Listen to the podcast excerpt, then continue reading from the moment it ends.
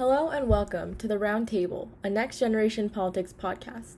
Next Generation Politics is a cross partisan nonprofit building a movement of young people committed to building bridges across various divides.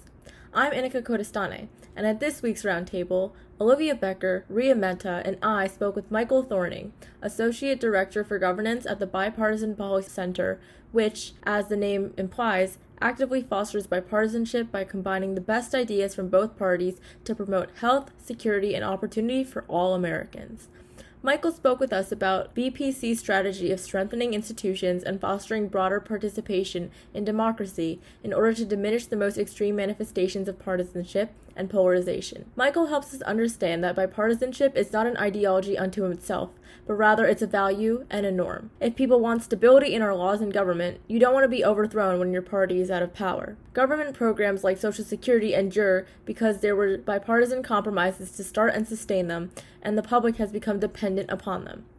During these hyperpolarized times, speaking with Michael filled us with hope. Thanks for joining us. My name is Inica Kodestane, and I'm a sophomore um, from Central New Jersey. And I'm especially interested in journalism and how that's going to play into this year's election. Hi, my name is Olivia. I am a rising senior from New York City and also NextGen's Director of Outreach and Engagement. And I'm particularly passionate about bipartisanship and specific policies that we can create to have a legal precedent for it. My name is Riya Mehta. I'm a rising freshman at Tufts University, and I'm particularly interested in reducing like hyperpolarization, kind of as Olivia said, and how we're able to foster civic dialogue, you know, in recent years with the cultural shifts that we've seen. I'm Michael Thorning. I'm Associate Director of Governance at the Bipartisan Policy Center and a millennial, so I'm I'm older but not that much older. I started working in politics in Washington D.C., finishing my last semester of college when I started working in the Senate uh, for a senator from my home state of New Mexico, and then I worked in the Senate three more years after that and came to the Bipartisan Policy Center in, in 2014 uh, to work on domestic democracy reform. And just a follow up on that, can you tell us a little bit more about what you've been doing at the Bipartisan Policy Center? Sure. When I started at BPC in 2014, I was working on our democracy project.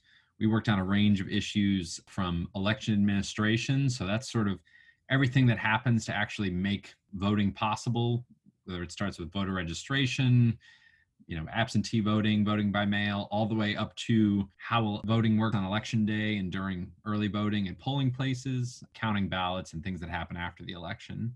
And then really the rest of our work has been focused on kind of big picture political and institutional reform. So reforming other things in our election system like redistricting and campaign finance. We've spent a lot of time and I continue most of my work today is about how to make Congress more responsive and more representative and done some work on community and national service. And along the way I've got to do some really interesting programs that are a part of that. One of the ones I always talk about is our American Congressional Exchange. It's a program we started. There's never been anything like this before. We have bipartisan pairs of members of Congress visit each other in their home districts for a weekend or a couple of days. There wasn't really a way for members to do this before, and we think building that kind of relationship is key uh, to people working together in Congress. And probably more recently, I think something you know listeners might be interested in we've been working with this kind of behind the scenes committee in the House. It's called the Select Committee on the Modernization of Congress it's flown under the radar, but they are really poised to make once in a generation changes to how Congress works.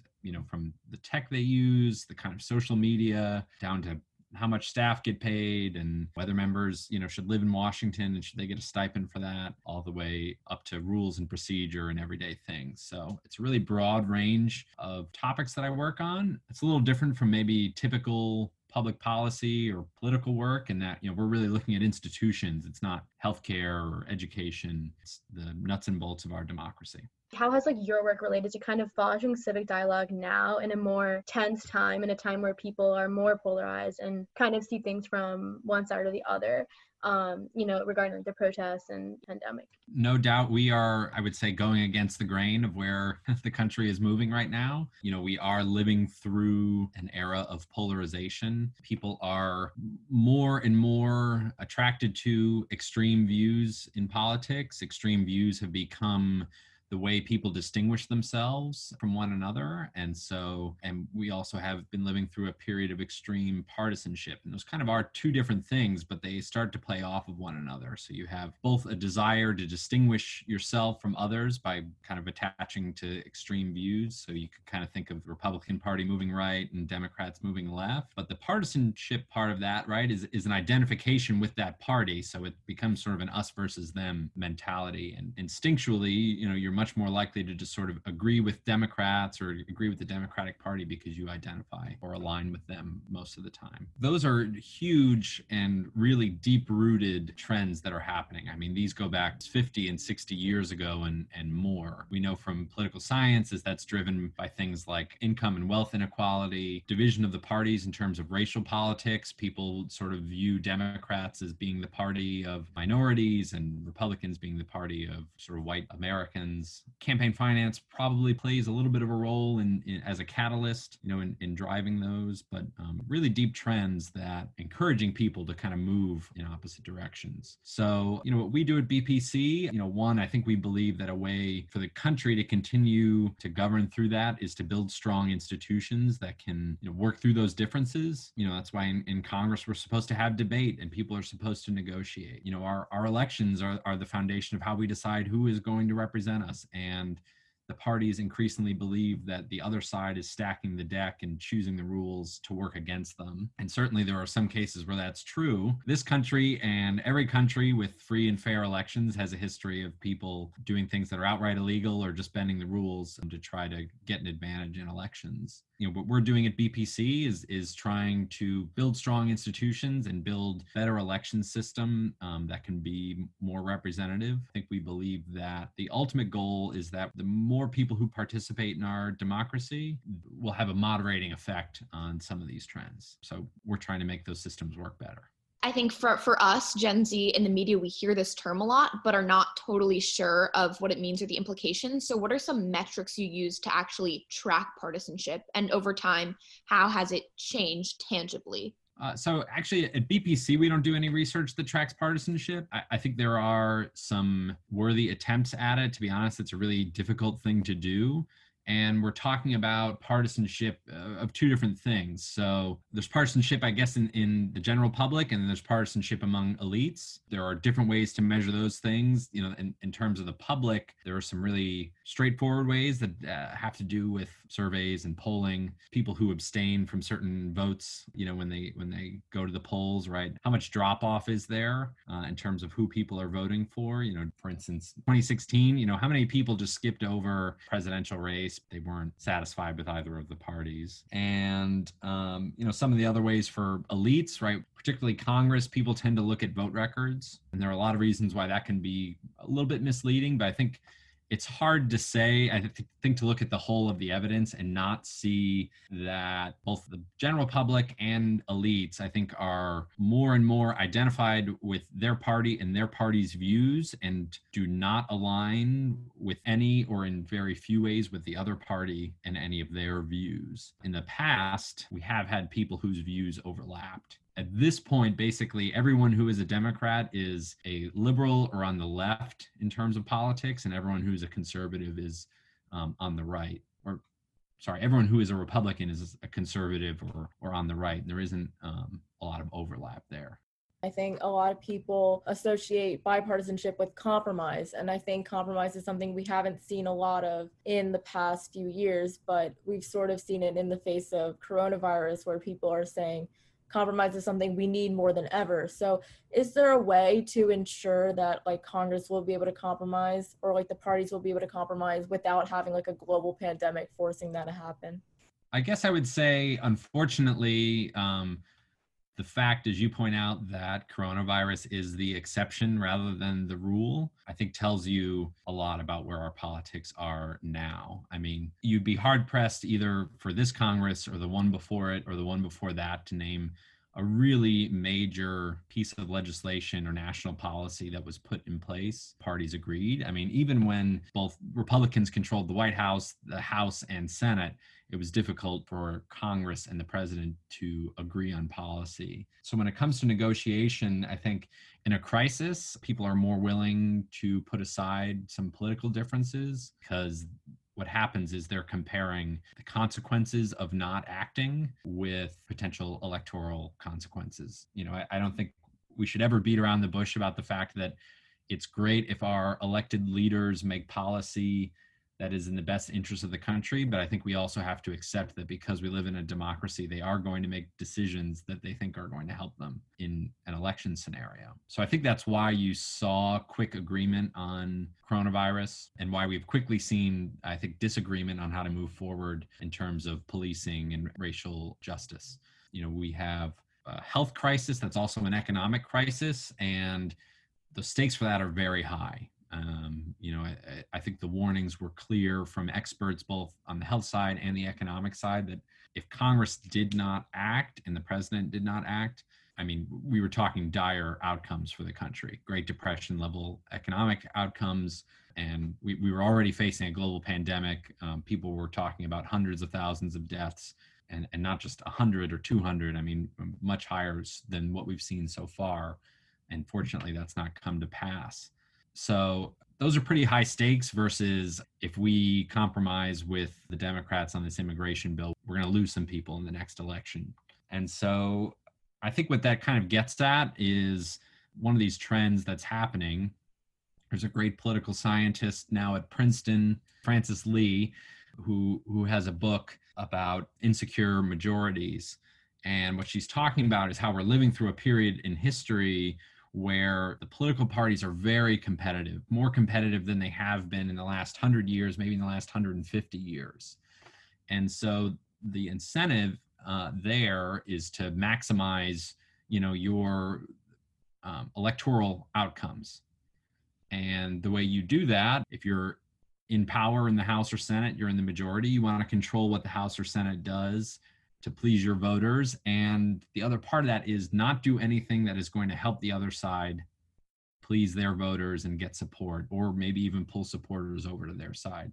And so, you know, there, there aren't a lot of incentives when you think about that situation to to work with the other side. If you give them something, the concern is that that's going to, you know, give them this one thing that they need that suddenly, you know, they're going to flip the chamber and or we'll we'll lose the White House and I, I think that theory really well explains what we're living through and why our elected leaders don't want to cooperate. Um, sentiment. Um, I'm sure like it can be like hard to navigate like perceptions and labels and and even like within the processes and research that you do. So like mm-hmm. how has like bipartisan policy center how have you dealt with like navigating those kinds of perceptions and how have you as like an organization kind of fought to like make sure it's inclusive of like liberal and conservative views within the research that you do? Most helpful thing that we do is that we aren't afraid to engage with people who have strong viewpoints. One of the examples that's coming to mind for me is we had a, a health project where um, george miller who was a former representative who was pretty liberal and rick santorum who was pretty conservative worked together uh, on a task force that we had and there are plenty of examples i think we have where we're not we're not trying to game the system. You know we recognize that there are a wide range of views in both parties right now but that there's a huge gap between the two parties. And so you know we are not afraid of strong partisan views. We'd like to point out to people you know we're we're not the nonpartisan policy center. We are the bipartisan policy center. We want Republicans and Democrats to come to the table and negotiate over things. And sometimes what happens in a negotiation is you realize you are you are not going to agree on a certain topic. And sometimes, you know, things do get left out of those compromises that one side or the other would like to do something about, or sometimes both sides would like to address, but they can't agree on how to do that. So I think really being true about bringing strong voices to the table is a part of that. I think the second part, in terms of staff and people who work there, were extremely sensitive to this. And I'm lucky to work with great colleagues who, you know, at the end of the day, do respect the views of, you know, people who don't share their political views. And, you know, my colleagues are really savvy people who understand that our work is only going to be strong if we're not, you know, trying to load the deck for one side or the other but at the same time, you know, you there's sometimes more art than science to it. You know, that is really, I think, when you know these strong partisan voices can make sure that we are representing the views of both parties equally, or at least you know taking them into account. You know a policy center is only successful as their implementation of the policies you know you're thinking through and creating. But as you mentioned people are migrating to the extremes now so how do you go about convincing or persuading these more partisan politicians that your policy ideas are in their best interest or in the best interest of the nation if it's obviously kind of going to contradict their voter base we try to be very forward and smart about our arguments that we make to these people number one as it goes in Washington, there will always be some people you are not going to convince. And while we would like to convince everyone, we want to convince a healthy majority. And, you know, sometimes that does mean that there aren't people whose vote you're going to get on a bill or who aren't going to want to participate in a program you're doing or something else. But, you know, I think if we've done our job well on the policy development side, the compromise that's been struck should be enough to pull in people from both sides. You know, you, you want to hitch um, your cart to the train that's moving. And so, you know, I think we are really strategic and savvy about understanding which policies are moving in Washington. And you're probably rarely, if ever, going to see a bill that is, you know, the legislative translation of a bipartisan policy center report. Our job is to try to get parts of what we've done into the things that are are moving in Washington. So I think of a big accomplishment of the last Congress was the passage of something called the Cures Act, was a healthcare bill about medical research, basically. Um, you know, this was part of this was the the moonshot effort of uh, trying to cure cancer, but other other you know long term health issues. Um, you know, BPC, and I, am not one of our health experts, so it's hard for me to speak specifically to what uh, the things are that we got into the bill but when something like that's happening you you take parts of what you've got and what you've done and you work with people to help them realize how it can improve what they're trying to do no, I think that's just fascinating in relation to your work because you have all these facets of what you do, whether it's governance or immigration and health, and how you prioritize it at different times based on what's more en vogue because that correlates to your success. The very concept of facts and factual information versus like the idea of like fake news. I how you know how in your opinion has that kind of shifted the very definition of what partisanship is right? Because to some people partisanship is standing behind the scientific community and to some it's not. How has mm-hmm. that kind of informed your policy advising?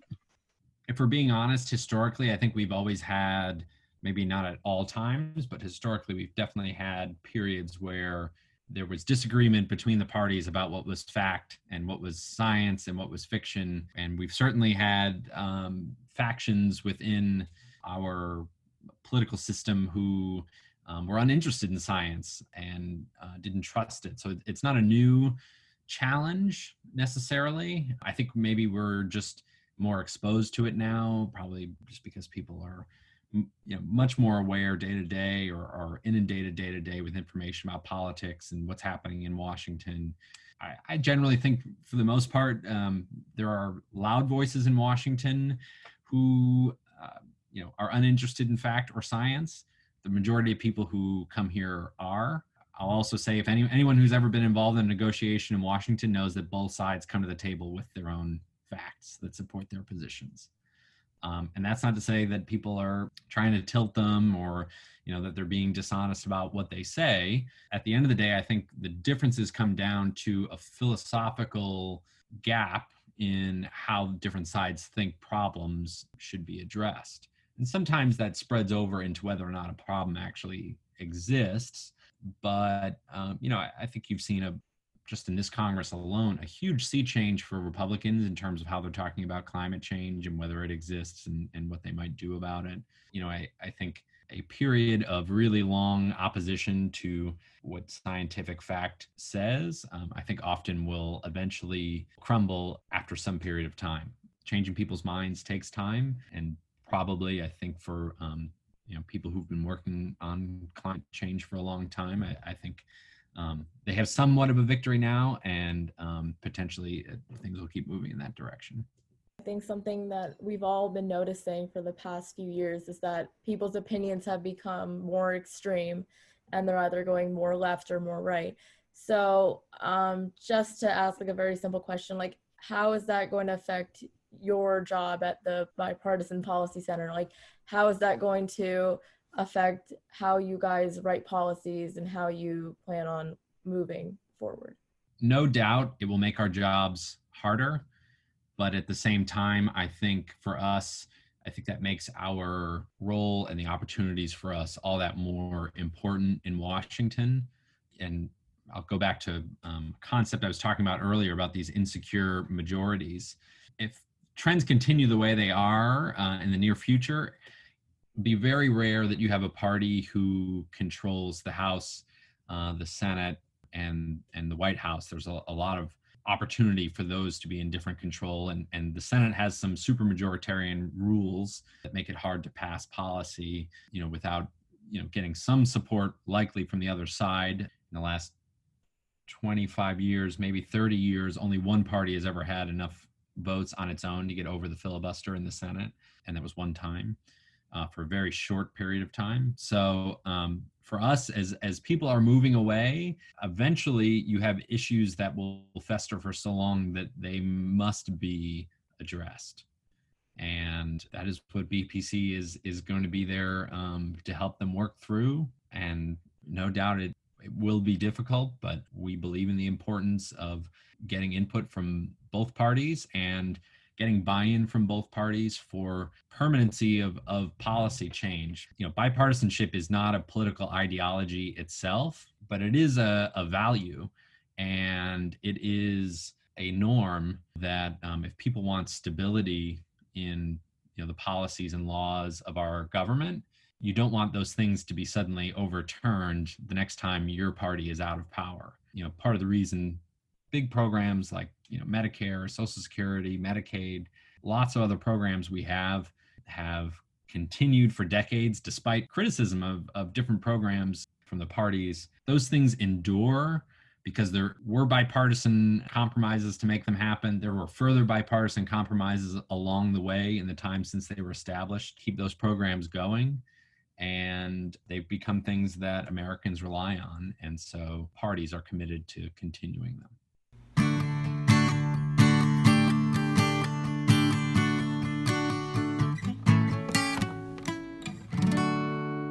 That's all for today with Next Gen Politics. Special thanks to our editor, Clara Medina, our producer, Sanda Balaban, and to Jeremiah Hunt for our opening and closing music.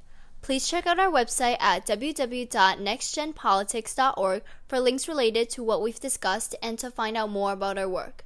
And please recommend us to your civic minded friends or to your friends you'd like to become more civic minded. This is Maggie Yu for Next Gen Politics.